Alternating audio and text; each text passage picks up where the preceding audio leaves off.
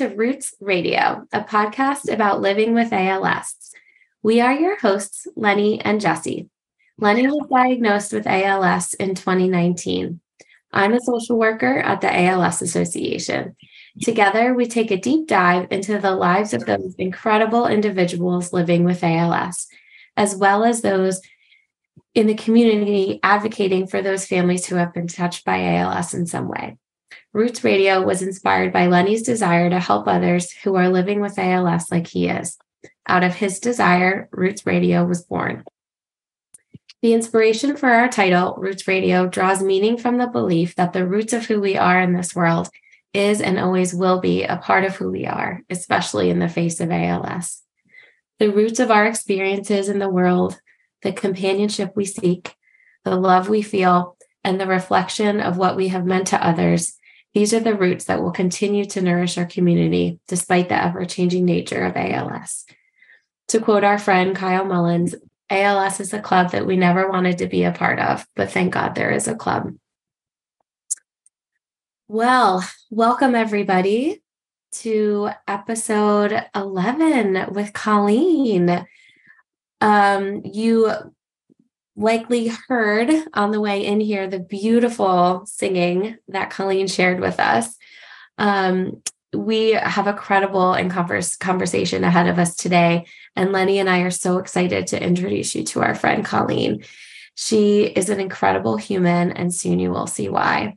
She's a musician, a teacher, a mother, a friend, a grandmother, a wife, a performer, a Phillies fan, an Eagles fan, an advocate, a caregiver, trailblazer, and these are only a few of the many adjectives that we could use to describe her.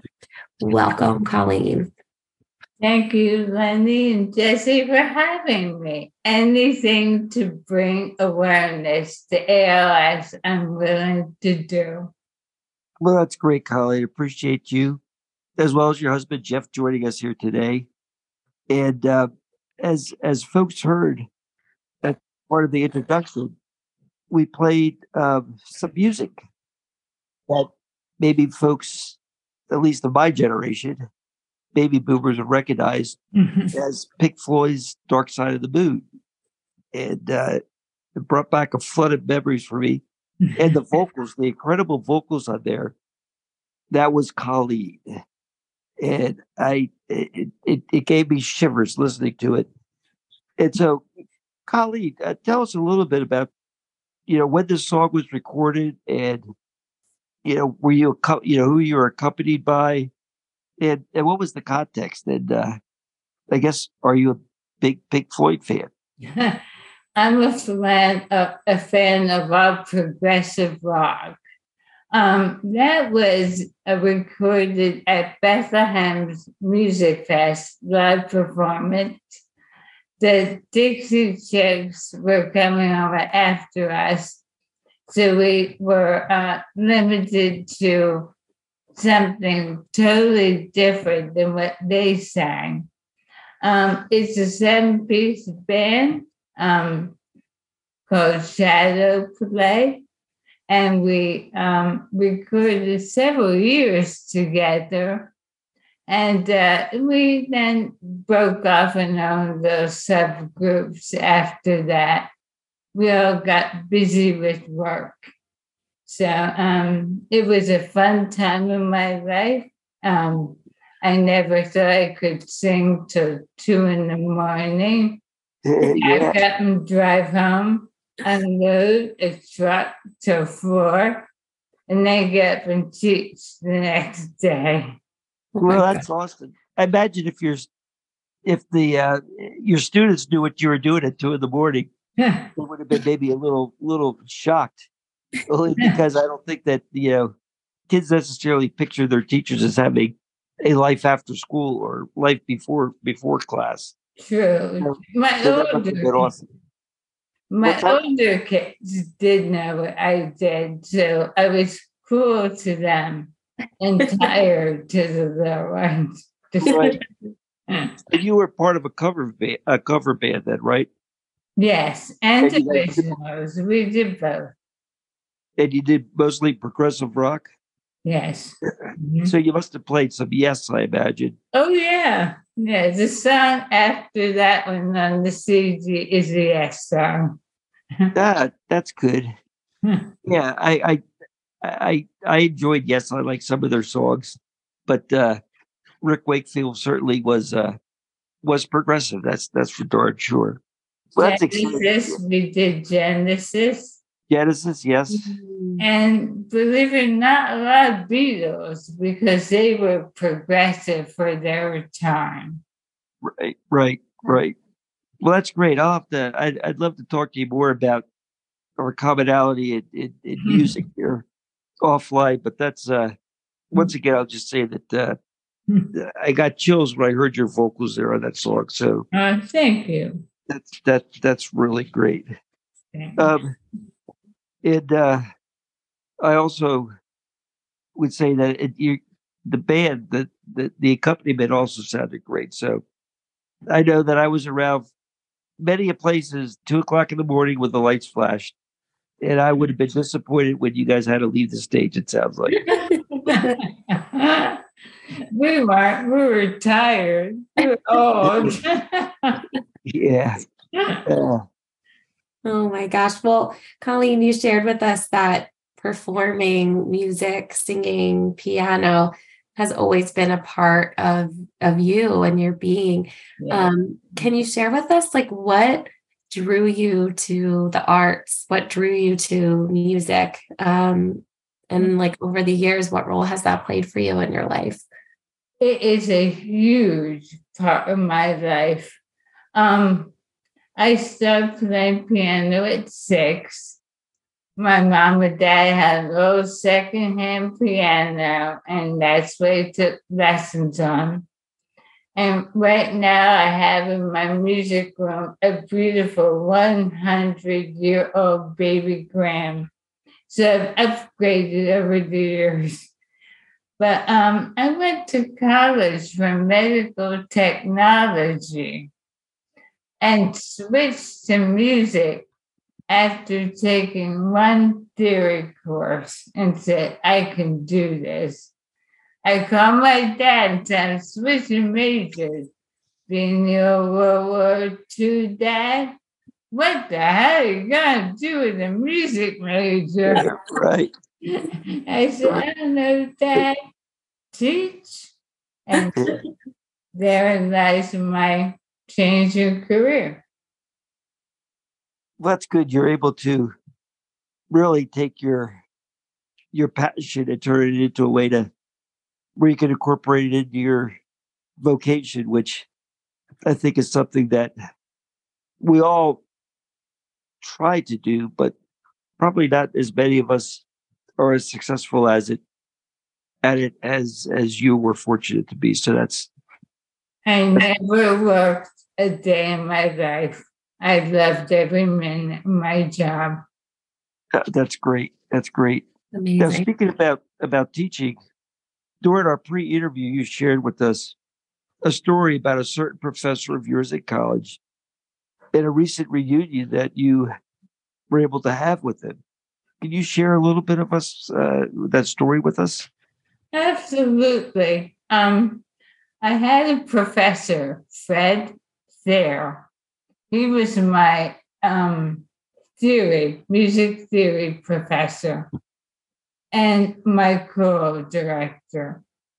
And I went to class with him and decided to change my major because of him.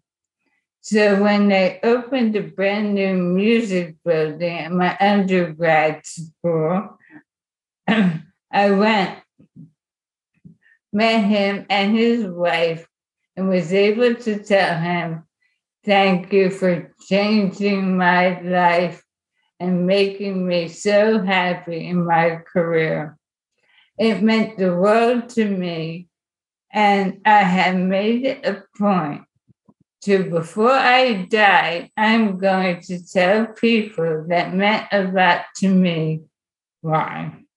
Mm. That's that's real special. I think that all too often we forget people that really made or don't necessarily forget them, but don't have the opportunity to thank people.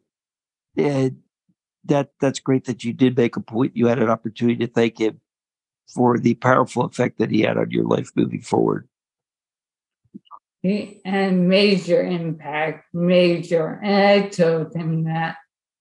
I think I saw a tear in his eye. Yeah, like yeah, I can be on the receiving end of that to have that much of an effect on somebody's life that turns out positive. I I certainly could understand why it would bring a tear to his eye. Mhm. It would certainly bring a tear to my eye. So let's change gears here a little bit. But before we do that, I know I'll forget this. Do you remember the band getting back to progressive rock? Now you got me on this kick. Uh, uh, Renaissance. Yes. Oh, yeah. We sang some. Yeah, Annie Haslam at Yes. Fairport Convention. I, Uh, I I have love- Car- Carpet of the Sun on the same CD. yeah, ah, that's awesome. Yeah.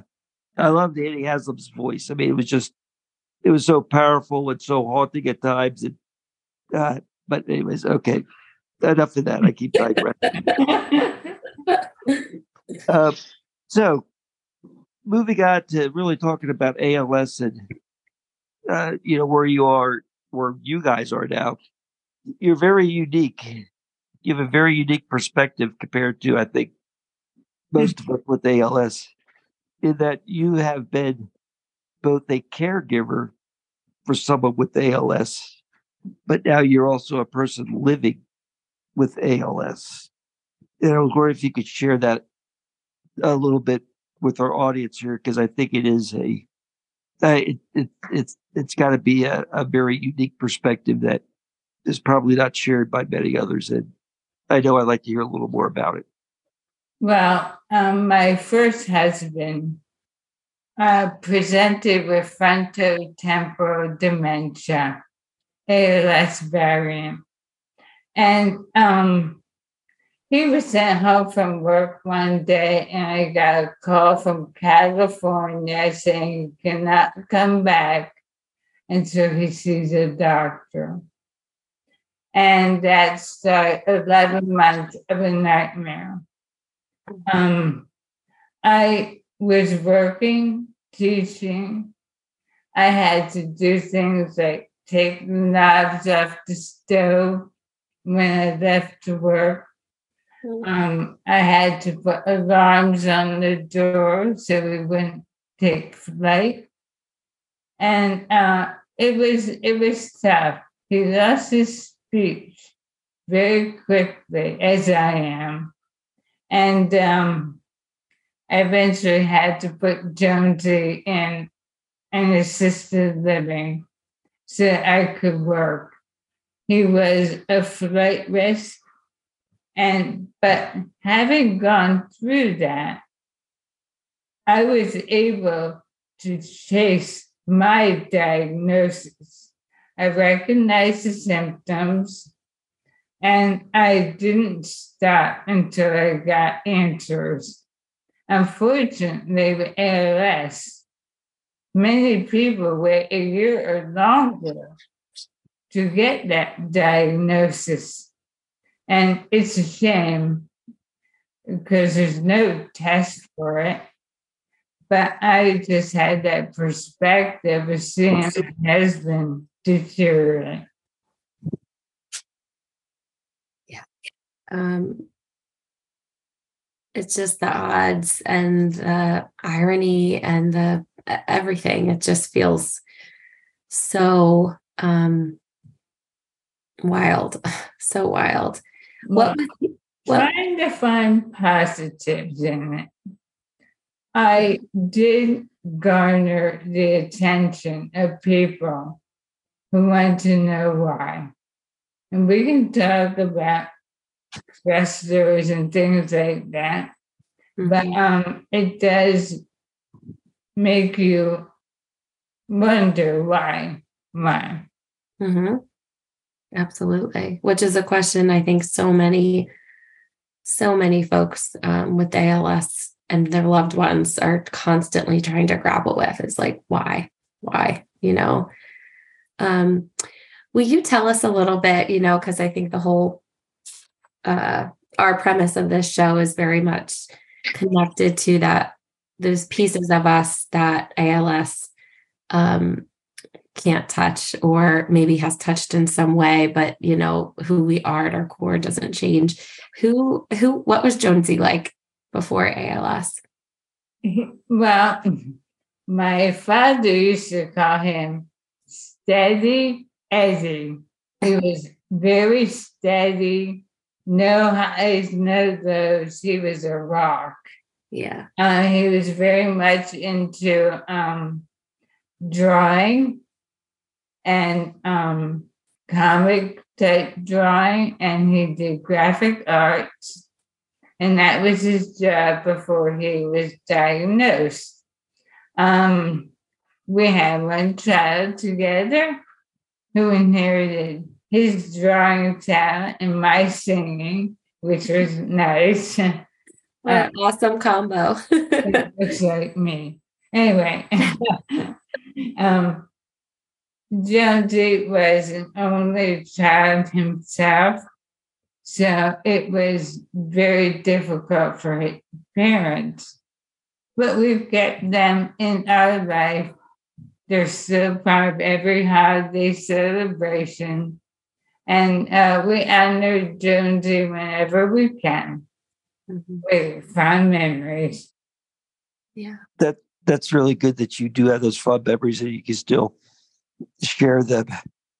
And uh, that he had a, a, a nice imprint on your life.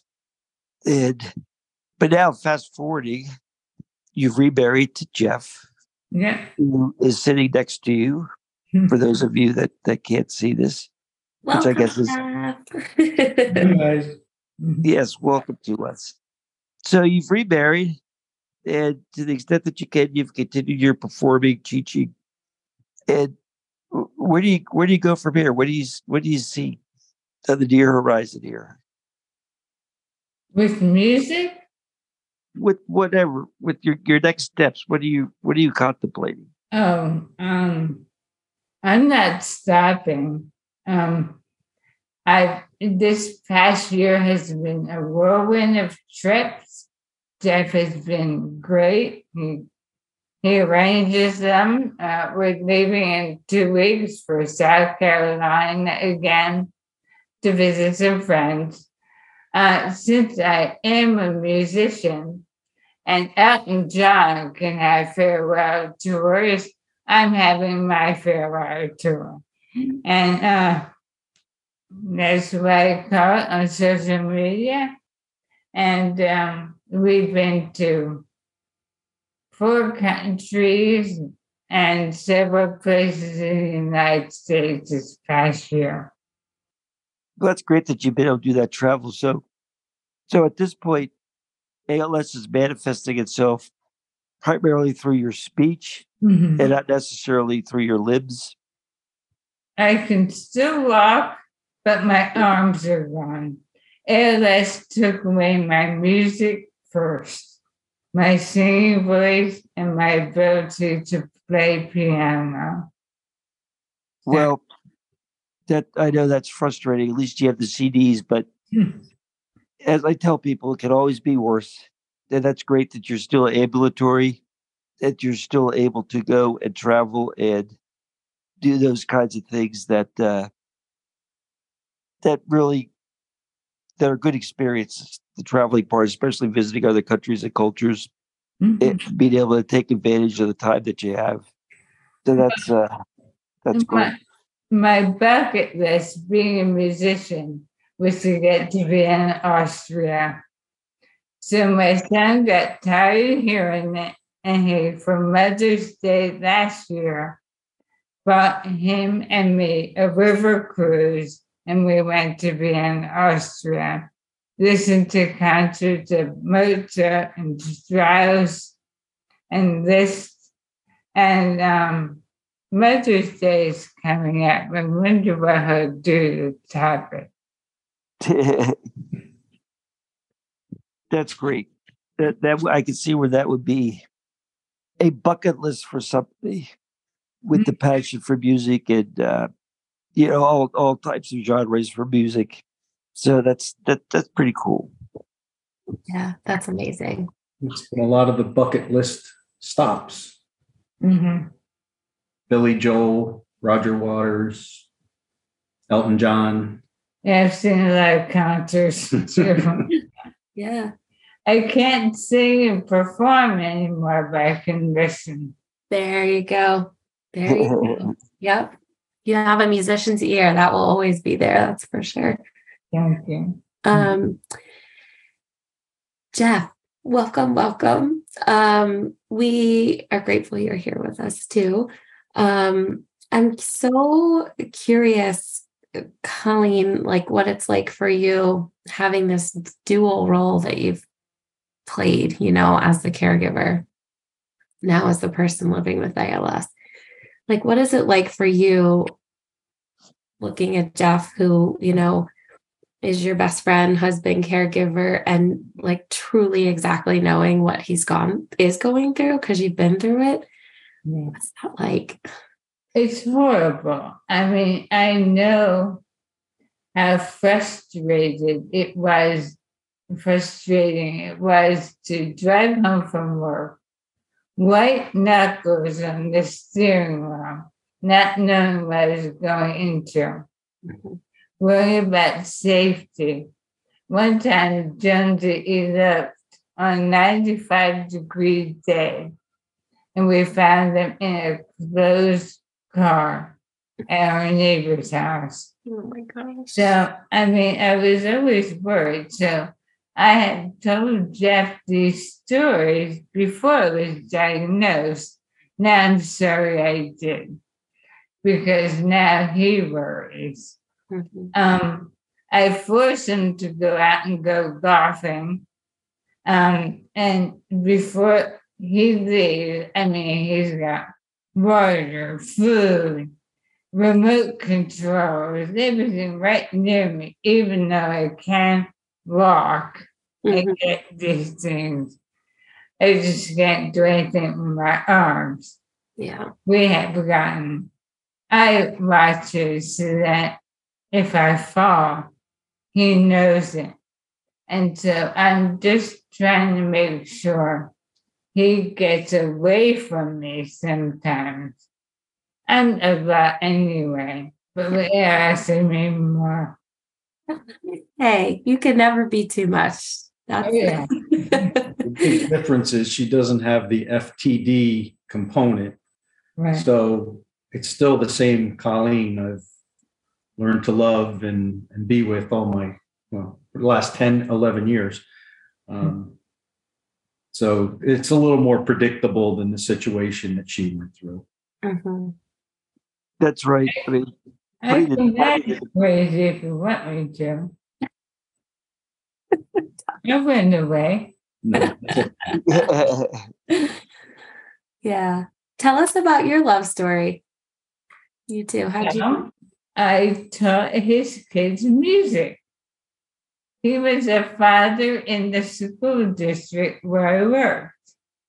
And uh, after my husband passed away, his daughter came to me and said, Mrs. Jones, come hear me play in the School of Rock.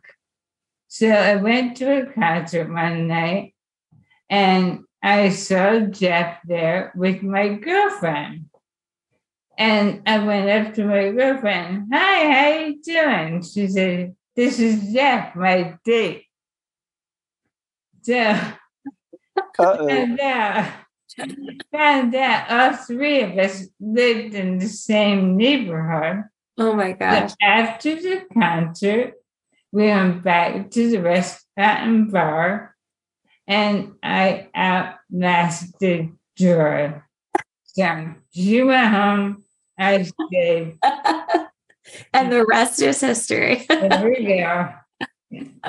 And the same professor that she thanked for changing her life, I thanked as well.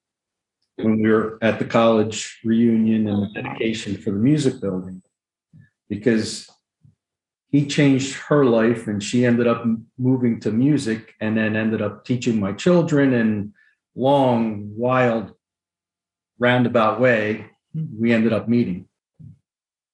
That is so beautiful. That is. That sweet. is, and what was that? How long ago was it that you guys met? 10 years? Uh, we've been married for 10, going on 11. So overall, about 13 years, right? 13 years. Yeah, I'll just uh, interject really quickly. I just celebrated my eighth eight year anniversary with my wife. Uh, actually, it was the anniversary of our first date. It was Oh, yesterday, the 30th of March. Cool. Congratulations. Thank you. Thank you. Of course, when I said happy anniversary, she said, What are you talking about? I said, This is we our first date 2015. So, anyways, this was one o- this is one occasion where I found myself one step ahead of my wife. So, I wish Yeah. I wish the same to you, Jeff, that you can appreciate that feeling, being one step ahead of Colleen at some time. Yep, our, our first date anniversary is coming up. Yeah, at least on my first date, uh, he was on a date with someone else. Yeah. well, it seems like a little bit of a love triangle there, but I'm glad it worked out. And it's just also ironic that my daughter was in the school of rock and totally into music and everything too. So it kind of Oh yeah, I mean, you, you know, you want to be romantic about it. You think back and you you can't help but say to yourself, "This was meant to be." For sure. my daughter takes credit for me getting us together. Yeah. well, Aerosmith tribute. you certainly had something to do with it. Sounds like. Aw. So, Colleen, you're obviously. Then I know that eh, you know you've got your challenges during the days, and you know sadness overcomes all of us. But from what I can see, you seem to be very positive and happy to the extent that you that you that you can be. And I love the fact that you're embracing what you can do, and you're traveling, and you're enjoying music, and obviously enjoying you know uh, your your relationship with your your husband. And what you know based on, on your outlook and this is a question i you know we ask a lot of our guests what would you like to share with somebody who uh, is either initially diagnosed you know with als or you know somebody that's living with als either you know a person with als or a caregiver? What if you could what what do you think you would like to share with somebody like that well, when you first hear the news, give yourself time to be shocked and sad. It's okay. But then you have to frame your thinking. None of us are getting out of this world alive. We're all going to go sometime. And I am trying to look at this as a gift that I am being told get your shit in order, woman. You can say what you must say to the people you love. You can tell off the people you don't love. You can go places you always said you wanted to go. And, you know, like Jeff's father died in a tragic car accident at age 38. Mm. He never had a chance to say goodbye. I love you. You mean so much to me. And on the practical side, thank your voice. I'm glad I did. Um, I I have two grandsons. I want to remember me, and I don't want them to necessarily remember this voice. I want to remember how I was, and I'm writing a book for them. So with memories and photographs and things like that. So you have time to do that.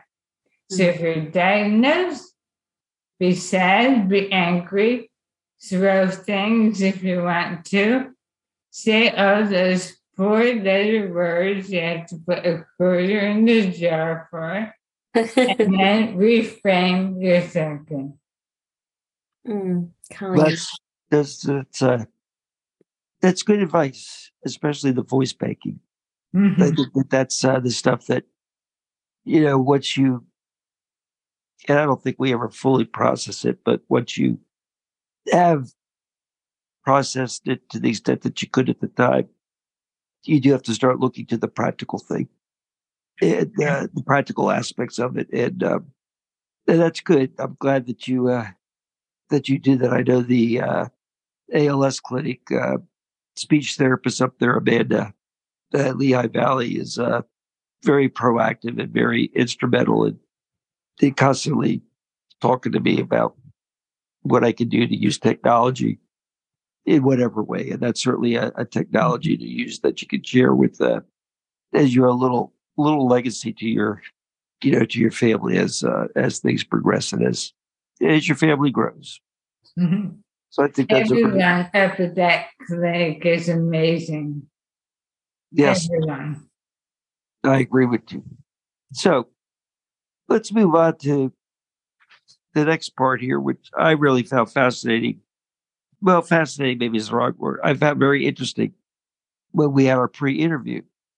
And that is, Colleen, that you've dedicated quite a bit of your time and energy to networking with other people with ALS nationally and locally who are trying to identify the various diagnostic clusters clusters you know whether it's local or regional or national or whatever the case is you really try to identify some cause and effect. Mhm. so i was wondering if you could tell us a little bit about about what's involved with that and you know how how it piqued your interest how you you, you got involved with something of uh you know of, of this uh research into the causation. Well, that is how I said maybe it is meant to be that my husband and I both had ALS because a woman reached out to me. I got a phone call from a woman named Michelle Lorenz, L O R E N Z. And she runs a group called MND and ALS causation clusters and cohorts. And she was very interested in the commonalities between my husband and I. Well, there were none. He grew up in South Jersey. I grew up in the Lehigh Valley. So um, we didn't have anything that gave her pause until I told her about my high school class. I graduated with 140 people. 14 have motor neuron diseases, and ALS, myasthenia gravis, Guillain-Barré, and MS. And it's a very high percentage.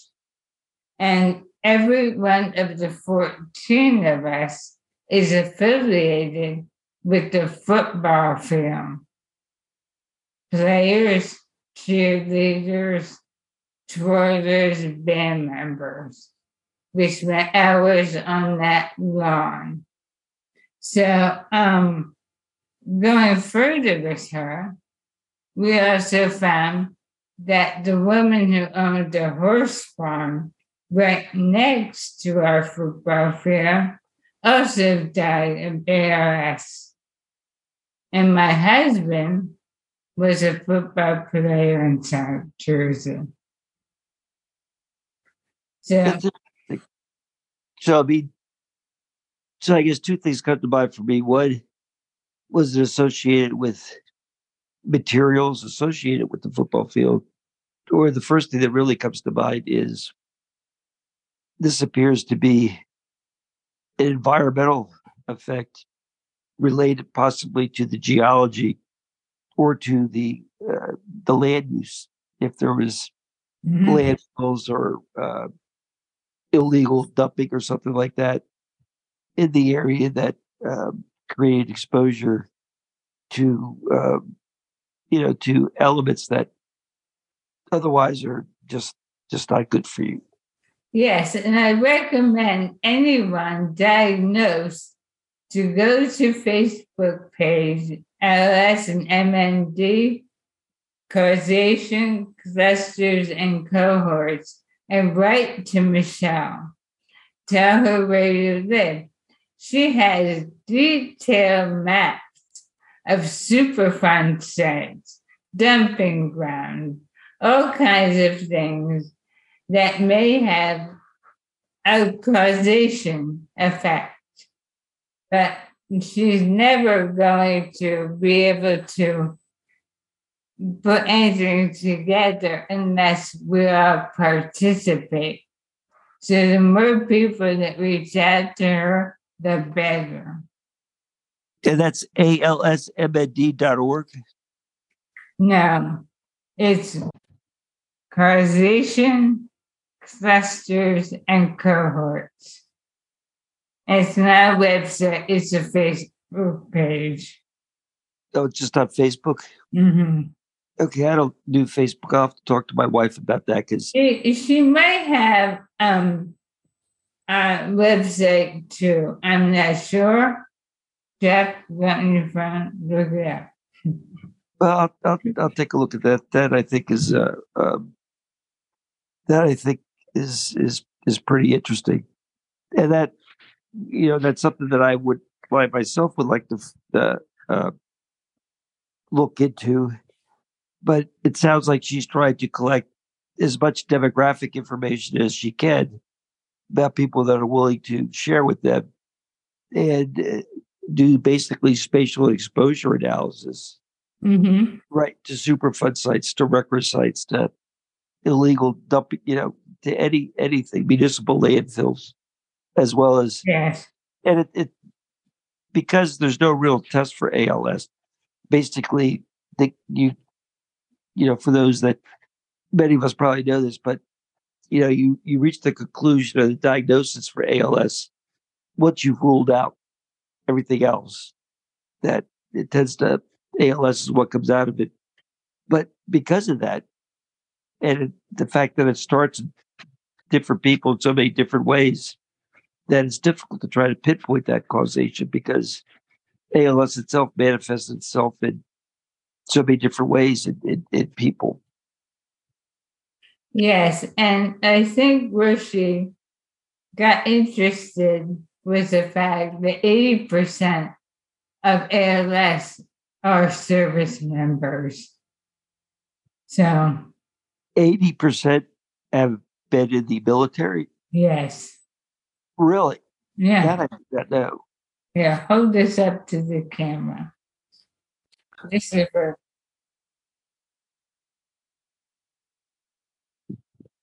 Oh, I see. Okay. Wow, eighty percent. That's a that's an eye opener, and it's funny, uh, not funny, but uh, somewhat coincidental that last year, I don't know if you got to it, but they had the ALS Association Greater Philadelphia chapter. They had an event at Longwood Gardens. Mhm.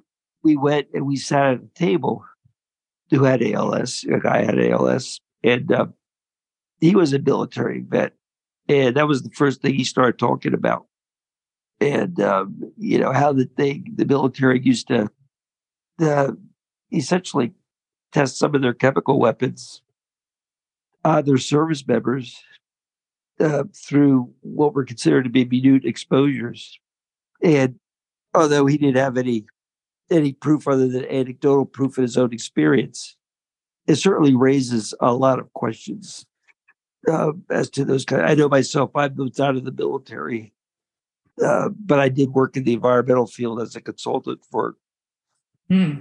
thirty some years. But I never. I I would be shocked if if something like that led to my diagnosis. But but you don't know. And You don't know. And there, the way my neurologist explained it, there's usually a trigger. Something sets it off. And, uh, you know, but a pre-exposure might have predestined us. We're definitely sporadic cases. I'm not familiar knowing his family has ever had a motor neuron disease, nobody in my family. I just buried my mother at 97 and a half. I thought I'd make it that long so I could drive everybody nuts like you did. uh, no, not given that chance. I have to do it now. Yeah, that's uh that that is you know with the idea of the trigger, which certainly I think you know makes uh, certainly makes sense. Mm-hmm. But the big question is, when does that trigger happen? I mean, generally, you know, you become diagnosed with ALS after you've showed the symptoms. And as you mentioned earlier in our interview, that you know, a lot. I know my own case. You know, I just thought I was old age. I was getting clumsy and stuff like that. So you don't know exactly when the trigger happened but it had not manifested itself. And, you know, it would be, I mean, this is, uh, you know, this is probably ridiculous thought, but boy, if in the future there could be some way of screening people for that, because obviously once you've been diagnosed with it, then you're you're always playing catch up, because that means that you've you've had the symptoms, and you know, you, you've got a whole lot you can do. Right. And um, I only had a leg up because of my husband. But I knew when I was working my son's floral studio, my hand was cramping up every time I was cleaning flowers. And I wasn't dehydrated and all those other things they think and they started twitching everywhere.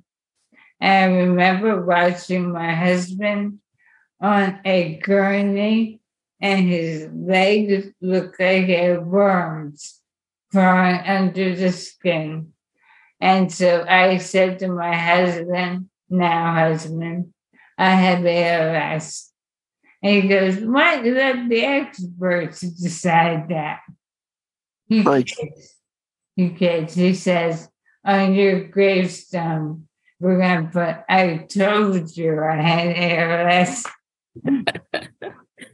Yeah. Had this argument after every specialist appointment leading up to diagnosis. She's like, I know. Her first bad EMG over carpal tunnel syndrome, which is was associated with the weakness of her wrist and the grip strength. Um, everybody was scratching their head. They thought maybe the guy did something wrong, and all of the different specialists looked at it going down, you know, the path, and none of them could really speak very clearly on that particular EMG. They all just said, "Wow, that's odd," hmm. and she would leave every appointment crying, saying that I have ALS, and we'd fight all the way home in the car. That you know, hmm, you got to play this out. You can't just go there. And yep, she was right. I couldn't win a friggin' lottery, could I? Instead, Learn how to count cards in casino. Yeah. I appreciate you guys sharing that though, because I think that that is um, it, on a on a couple. You know, we don't always talk about that, but how challenging that is. You know, and obviously we know that being a caregiver is difficult, and we know being somebody with ALS is difficult. Um, and yet, uh, the impact on your relationship and how, yeah, you are trying to like stay positive but then you know what's going on like it's it's so I, I, just appreciate you sharing that because that's very real and it's honest and that is i know for sure what so many so many of our families are going through and yeah. everybody says oh you're so positive and upbeat and i say until i'm not I have my dog days, every day, and I allow them to come and go and just try to concentrate on my four year old and one year old grandson and my husband who's doing everything he can for me, and people like you, Jesse, who are really so sweet and caring. And I feel like the clinic has made me feel seen. It really has. So I thank all you ladies up there for that. Mm, our privilege. It's our absolute privilege to know you and get to see you and hear you and um, just get to to be your friend. It's a real gift.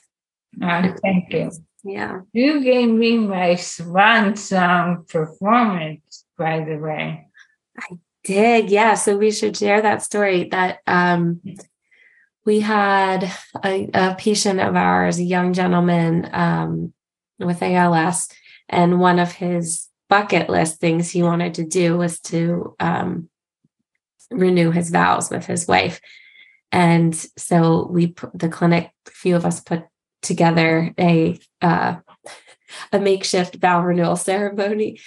Um, and they invited lovely with a makeshift at all. they invited family and friends, and we rented a little space at a park. And Colleen, we asked Colleen to uh, play the piano. Um, so we had a keyboard out there, and she was the she was the music for the event for the ceremony, and that was that was really really special, really special. That's awesome. Last time I played in public. Yeah. No, that was the last time you played in public. Yeah. Last, how long ago was that? That was last. It was last it was May. In, it was in the summer. Last yeah, last May or June. Yeah. Mm-hmm. Well, that's that's. uh Yeah, it was really special. Really. Yeah, that's a special story. That really is. Mm-hmm. Well, this has been a really nice conversation with you, Colleen, and you, Jeff. And we so much appreciate your time and willingness to open up with us about your experiences. And um, thank you for doing this and bringing awareness to this disease. I appreciate it. And uh, talking about awareness, I want to invite both of you to a golf, a charity golf event that me, my friends, and I were, were pulling together. It mm-hmm. is in Bally, Pennsylvania. And actually, anybody that listens to the podcast, we'll talk about it a little bit more at the end here, our remarks. But I'd like to invite you guys, if you'd like to join us, it's the 23rd of June. And my goal is to not just have participants, you know, golfers and volunteers and stuff there, but I would like to have folks that are living with ALS because I think it would be very powerful to put a face with the cause that these folks are contributing to with their time and resources. So I wanted to invite you to come and join us for lunch. You don't have to accept now, you can think about it, but I'd love for you guys to show up and join us. And you're talking Jeff's language now, and you say that for a better word. well, it is there for you, for your friends. I don't. I will. We could send you the link, but uh, the yeah. little little promotion here. But I, I wanted to extend the offer, the invitation to you guys, and you can think about it. Still a ways off, but you never know. You know, your your account will just fill up quickly. So there's something Please for you to think about. Send it. Jeff golfs with a bunch of gentlemen at our country club and we'll pass it on. That sounds great. For sure. Thank you guys. This has Thank been a dream. You. This has been a dream. And we are so grateful for the, for your time and you, Jeff. Um, and to close us out, we'll get to listen to your beautiful, beautiful voice again. Thank you guys so much. Thank you. Bye. Bye. Bye bye. Have a good day. I've seen all good people turn their heads each day so satisfied I'm on my way. I've seen all good people turn their heads each day so satisfied I'm on my way.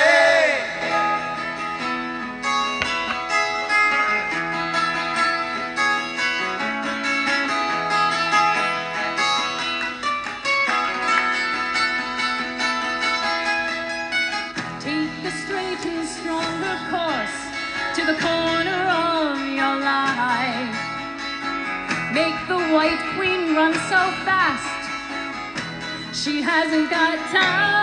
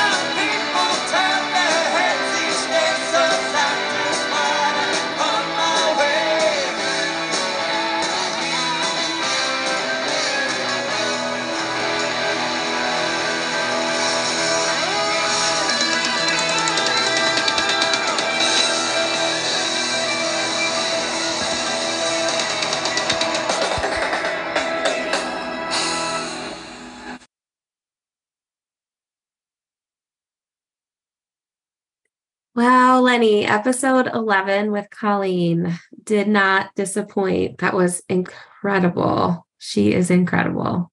Yeah, that was a very, very fun uh, episode. And uh, as I gushed uh, the uh, during our interview, I uh, her voice went out a bit more Hmm. uh, compelling. More, it, it literally did. Uh, got a little bit of goosebumps there when, uh, you know, when I heard "Dark Side of the Moon." First of all, I heard Pink Floyd, and then when she did those vocals, Yeah. which, uh, are just a beautiful part of the album, and with that vocal range that she has, so so I I, I really I really enjoyed it. Oh my gosh, so talented and so um I, just her perspective. I just am so moved by both her and Jeff's perspective, you know, on how this is what it is and it stinks, but it, could be worse, like you say, and their opportunity and determination to make the best out of the situation and what they, you know, are facing. It's it's just um it's amazing. And the, and i just love their their humor you know their their humor their realness. Uh, it was just such a great conversation Yeah, it was. I I appreciate the fact they're very down to earth and very realistic about things. And yeah, you got two choices. You know, Mhm. you can either be miserable or make the most out of the situation. So yeah it always makes me happy when people choose the latter. hmm hmm so so amazing what a fun fun fun interview Yeah, that was good. So we got episode twelve coming up. coming up and what's happening tell us tell us what's up in june Yeah, so as I mentioned with Colleen, for anybody that's interested in any way, shape, or form of helping out or participating, uh, we are going to have what I hope to be the first annual Team Letty's Light Scramble to defeat ALS. It is a charity golf tournament that will be held at the uh, Butter Valley Golf Course which is in Bally, Pennsylvania, uh, the 23rd of June, which is a Friday. And it will have various uh, golfing contests, prizes. We'll have a full lunch, a beautiful lunch. And one thing I can guarantee you is you will not go away hungry because we are going to have a beautiful breakfast or dessert bar of Mm. homemade desserts. And um, Oh, I, uh, you had me I at will be- desserts yeah, I will be sampling each of them individually. So I will be able to attest that, yes, uh, if you like, if you have a sweet tooth and you want desserts, we will have many choices of, from which to choose. So once again, it's uh, June 23rd, and it will be um, at the uh, Butter Valley Golf Course in Bally, Pennsylvania. And if you would like more information on it, just email us here. What's our what's our email address, uh, Jesse? roots radio als at gmail.com So that's Roots Radio ALS, all one word at gmail.com at gmail.com. And the other way you can get information is to go on the uh, the internet and just type in your browser www dot excuse me www dot dot org. So that's Teeb as in T E A M L E N N Y S L I G H T. TeamLennysLight.org. And that'll bring you to our website. And you'll be able to see our brochure. And you'll be able to register electronic if you'd like to. So uh, sponsorships, donations, golfers. Uh, we are limited to 120 golfers. And as of right now, with very little advertising, we've got uh, 74 golfers lined up. But I know we've got at least another 25 that have verbally committed to me that uh, haven't quite registered yet. But uh, uh, so, anyways, if you're interested, the sooner the better. We'd love to have we love to have people from the ALS community join us. It would be it would be an honor to have people there. So, anyways, so that's it. That's awesome. We'll be there. We will be there. All right, great. Well, Thank you. Jesse, Mike. you have a, you have a great day. Thank you. You too. As always, this was awesome. Okie doke. All right. Take Bye-bye. care. Bye.